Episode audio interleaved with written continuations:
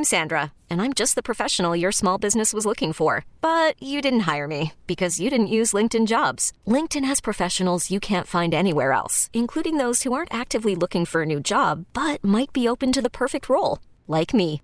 In a given month, over 70% of LinkedIn users don't visit other leading job sites. So if you're not looking on LinkedIn, you'll miss out on great candidates like Sandra. Start hiring professionals like a professional. Post your free job on linkedin.com/recommend today.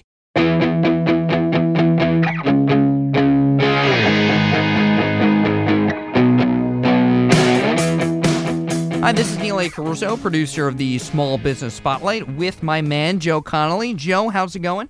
Hey, Neil, ready for another story about business ideas. What do we have? Oh, I love it. And this week we have David Soundview Catering and Menu Maven. You guys who come up and talk to you at the WCBS Business Breakfast in Stanford, and we were talking about them for a while in the newsroom and how they're fighting back against Grubhub, and something that you've been covering in your morning reports. And we see so many owners struggling to compete against these big companies. What are the trends that you've seen here in New York? Well, to start with, they're fighting back. And David told me, you know, I'm trying this new idea, I didn't want to say anything about it yet, to fight back against Grubhub by taking the orders locally. And I said, no, I want to tell people about this right now, because the story represents the way that business owners are using technology themselves now to fight back against the big early movers who came in and started to take away their business. You know, the restaurant and food industry owners just got snookered by Grubhub and Seamless, because they thought it would be a way to get new business. But then Grubhub and the others raised their fees from 10% to 30%, and it ate up all of their profits. So here are David Singari of Soundview Catering and Jonathan Brennan of Menu Maven, and what an interesting story they tell. From my end, I'm the non-technology side. I am the producer of food. The relationship with Grubhub and Seamless became too expensive from a profit standpoint. Once they escalated their commissions, it was a non-profitable business. We're doing over $1 million a year just in that segment, that division of our business, and it became unprofitable. We were losing money. The fees were killing you. Killing us. 20%, 22%, 23%. I mean, you know, what business segment do I run that I make 23% on? None. Right. And we have four different segments, you know. 15% is the highest. We're around 8 to 10 on most of the others. So something had to be done. You're doing it. Well, John is doing it, and I am just a vendor of his. His technology is local. He introduces us to the end user, to the consumers, corporations mainly. I am not delivering to homes. Many of his vendors do. I do not. I'm strictly corporate. Right. Corporation pays John. John pays me at the end. He's the middleman, runs the technology from the end user standpoint where they order. So you were using Grubhub and Seamless to deliver corporate orders? From day one, I was number 1 or 2 user in Fairfield County on Seamless Web when they came up. So you guys knew each other, and you saw a tech solution, John, or what? We were actually competitors. Yeah. I ran a catering company that was a competitor to David's, and I started developing software to go after essentially office spaces, large groups of people in one location. I decided I wanted to deliver individual meals to them, so I started building the software to do that. It wasn't originally called Menu Maven, but once my partner and I decided to expand and offer this to other restaurateurs and operators, my wife actually said, "You should call David." And I said, "You're out of your mind." I said, "He's our biggest competitor in the area." And she said, "Yeah, but you need this, and he needs it." Wow. So I called, and she was right. I think it was a 30-second phone call. Yeah. We had never met before. We'd never spoken. And David said, "Hey, if you got it, I want to see it too." So he came over to my kitchen the next day, looked at what we were doing. I think you went live within like 3 days. Yep, exactly right. So what is it now? What does the customer look at? MenuMaven.com? So what's unique about what Menu Maven's doing is we're not trying to take the customer away from the restaurant that's using our software. So no customer ever goes to MenuMaven.com to order anything. If you go to our website, you can't place an order on our website. Brilliant. So we're the software that powers the restaurants on the restaurant operation to help them connect better with their consumer. We also have a strong customer base that is mostly corporations, a lot of financial services, where if we take an office, say there's 1,000 employees in that office, all 1,000 employees order their meals individually through us about an hour, hour and 15 minutes before they want to eat it. And they have what is essentially a virtual food hall, maybe 40, 50, 60 restaurants. The cool thing about it is David, along with those other restaurants, deliver all of their food at the same time. So if you're trying to feed 300, 1,000, 2,000 people, it's the most efficient way of letting the entire office get exactly what they want, but still creating that office unity, that social idea of everyone's eating together or at close to the same time. So I'm continuing to use David's Soundview Catering website, but I don't even know it.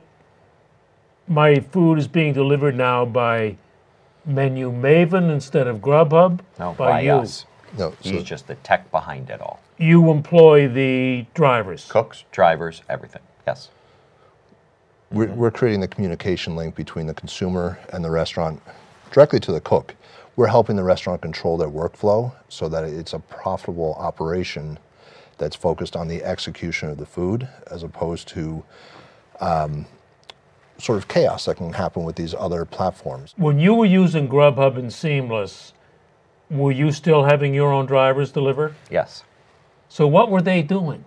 They're just the tech behind it. Right. So from a company standpoint, they're adding nothing. They've got hundreds of employees. They can be at different levels, and it's usually paid for by the company. But you could be given $10 a day to spend. I could be given $15, and John could be given $30.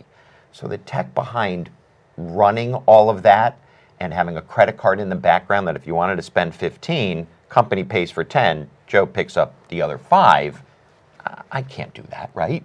I couldn't do that internally. So the Seamless and the Grubhub had all of that. That's how it kind of started, is managing companies that bought lunches for their employees. Yeah, or any portion, that's how it started. Oh, yeah. It wasn't to send a sandwich to such an address. No. Them doing any of the delivery is just the last couple of years.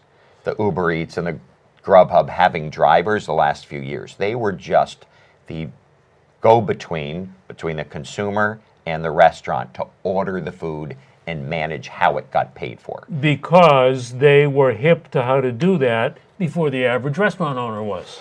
I would say differently. Originally, when online ordering started, to the restaurant, it was a source of advertising. It was a way of getting some new customers, and it made sense. Mm-hmm. But today, online ordering or food delivery, if you will, is its own segment. It's like fast casual was 20 years ago. Right. Food delivery now is a new emerging restaurant segment. And a new segment is not merely, hey, I post your menu and I'll email you an order. That doesn't work. When you're creating a new segment, you're talking about changing operations, you're talking about a different way of educating your staff, you're talking about a different way of procuring food. It's an entirely new business. Grubhub, in my opinion, is only doing delivery now because their advertising model no longer worked. You weren't bringing new customers to the restaurants anymore because all the restaurants are already in tune with the idea of online ordering through Grubhub or one of its competitors. It was only when Uber and Postmates and DoorDash started coming on the scene and they could out-advertise Grubhub because they said, okay, well, we have delivery staff and you don't need to worry about that one aspect. Grubhub said, oh gosh, okay, we now have to start doing deliveries too. And, you know, from the outsider, I look at Grubhub stock and I can see the cost of that decision has been, you know, a bad decision in my opinion. We came back at it and said, online ordering is not the thing here. It's food delivery is the business. The best person to deliver David's food is David. And the people he hires to do it. That's correct. He's going to have much better quality control. He's going to have significantly better time in his kitchen. He's going to have a better relationship with his employees. And his employees are going to see those customers. So you're creating that very tight bond between consumer and source, which is really important. We came at it, and again, I was running it for my own restaurants. I was building software to maintain my relationships, not to push the customers away. It never dawned on me, well, I didn't know Seamless and Grubhub existed when I started. But it never dawned on me that I would ask a third party to deliver my food. And also, the same way if I run a restaurant, I would never hire a third party company to be my wait staff. It doesn't, it's not logical. So Grubhub, the other platforms that are getting into that delivery system, they all lose money. That's the crazy side of this, is it's incredibly inefficient to use these third party systems. It may feel efficient as a consumer, but the company that's running the drivers loses money. The restaurant loses a ton of money. It's kind of a joke. We came in to say, hey, this is a new business line. This is a whole new market, and it needs to be built from the ground up. So how does Menu Maven, behind the scenes, make money? We charge the restaurants a fee. But far less? Far less, and it's all inclusive, so there's no extra fees. There's no credit card fees. There's no, at one point, Seamless had a system where the higher your revenue went, the higher their fees went. Sort of the exact opposite of almost every other business. We look at it differently, the bigger piece of the pie that we're doing for a restaurant. So if we're running their website orders, if we're taking their orders through Facebook or Instagram, or that they're taking orders directly through our corporate accounts, the bigger piece of the pie, the lower our fees go. And it gets down really low. And we're hearing the same thing in the city, a lot of complaints about the fees of Grubhub and Seamless. Right now, are you just happy to be doing this in Fairfield County? Will you do it in other places? Where do you go with this as a behind-the-scenes business? So we started in Fairfield. David was the second restaurant to join the platform. We now have operations going in Houston. We have people in Boston, so we'll start operations in February in Boston. We're coming to New York probably in about 3 or 4 months. A lot of our Fairfield offices, which are mostly hedge funds, are sort of demanding that we come to New York. Really? So what a great problem. Yeah, it's a nice problem to have. We have one office down in Orlando. And those hedge funds are demanding that you come to New York. Why? They're in Stanford or Greenwich. Do they care who's delivering in New York? They do. It's more about the relationship of the service that we're providing. So in the workday, food is an extremely important part of everybody's day. It's their personal time, it's their break, it's their right. They want an exceptional experience. They may want a hot dog, but it's their hot dog, or they may want asobuco, but it's theirs. They want to own it. The way we come at it is we're providing that real-time human connection using software to enable the entire organization. The hedge funds themselves, they're using our competitors in New York, and they're just finding them wanting. It's not working for them.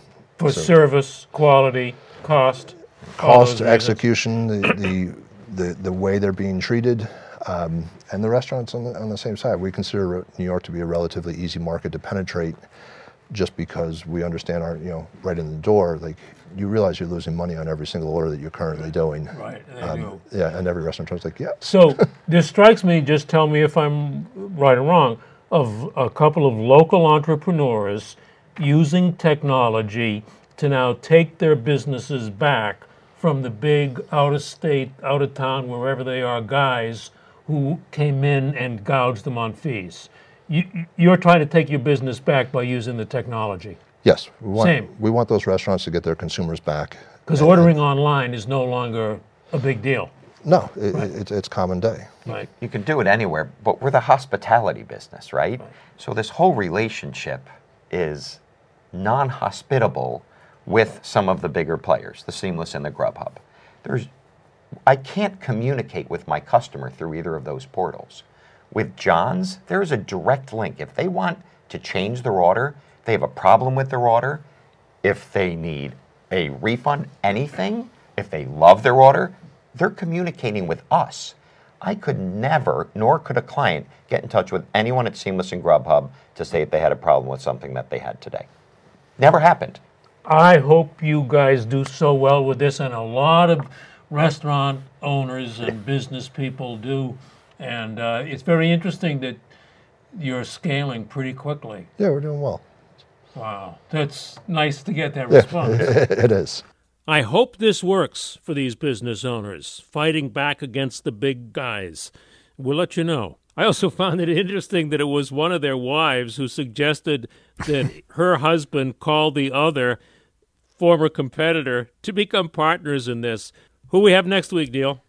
So next week is Ali Watch, founder Reza Chowdhury, who you never met, but you actually use his content on his media publication, follows the tech industry here in New York. He's actually expanded since into other markets, but he works remotely here in New York and follows this booming tech industry. We've seen it go from Silicon Valley right downtown outside of our studios. And, it's an interesting story next week because Reza is, really blending the tech industry with the other industries that are impacted and really trying to help the larger economy that the tech industry has touched in every aspect. So that's next week. Joe Connolly and I will talk to you then on the WCBS Small Business Spotlight Podcast.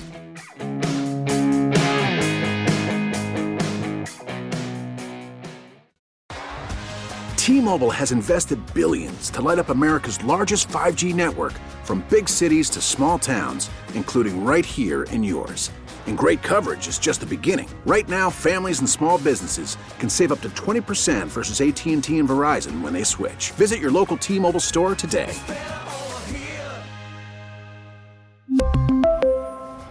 Plan savings with 3 lines of T-Mobile Essentials versus comparable available plans. Plan features and taxes and fees may vary.